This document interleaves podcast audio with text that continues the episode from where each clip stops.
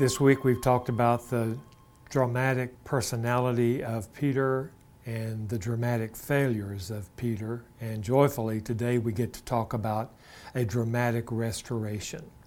John Newton, as a child in England, was raised in the home of a rough and crude sea captain. His mother tried to instill in young John the truths of salvation and belief in God and faith in God, yet she passed away when John was only seven. He fell into the hands of his father and stepmother, neither of whom had any interest in honing his religious understanding. And so John Newton fell into a crude lifestyle himself. He became a sailor. He, uh, in fact, uh, served on and captained uh, slave ships that would troll the uh, the coastlines of Africa and other places to trade in human cargo. His life was very crude and very rough, and uh, John actually came to feel that he was beyond the redemption and the salvation that his mother had talked to him about. He was almost killed in a shipwreck himself and ultimately came to Christ and found that the amazing grace of Jesus was adequate for his life, as dark as it has been, had been. He penned the words of that anthem that many of us hold very dear Amazing grace, how sweet the sound that saved a wretch like me. I once was lost, now I'm found, was blind, but now I see an amazing story of restoration for John Newton. Well, Peter has his own amazing story.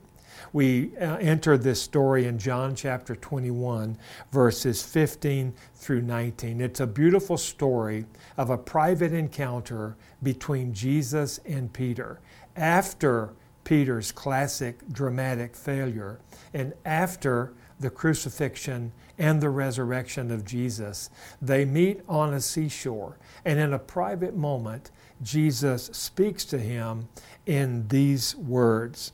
When they had finished breakfast, Jesus said to Simon Peter, Simon, son of John, do you love me more than these? He said to him, Yes, Lord, you know that I love you. He said to him, Feed my lambs.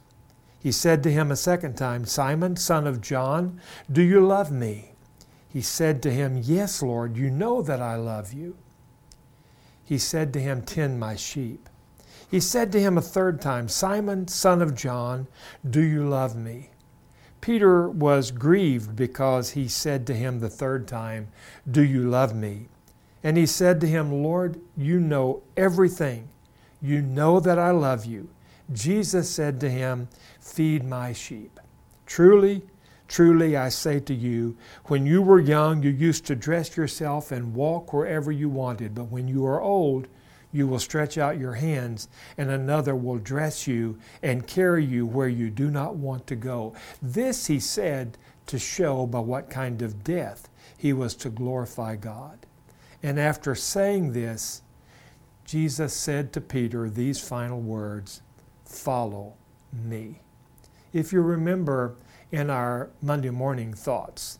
Peter, uh, Jesus found Peter and his brother on the uh, seashore again, and the final words to him that day were, Follow me, and I will make you to become fishers of men.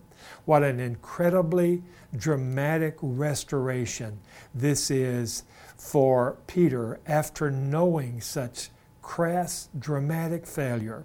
What a dramatic restoration in that private moment, alone with God the Son. He is restored not only in his faith, but he is restored to his calling.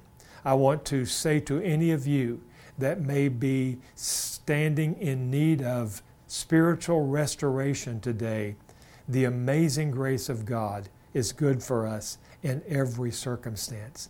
I plead with you to fall upon that grace and allow Him to restore you completely and fully and abundantly this very day. Thank you, Lord, for grace, amazing grace, abundant grace, marvelous grace, grace that is always sufficient for us. May we lean into it today and trust your saving grace your keeping grace, and your restoring grace. Amen.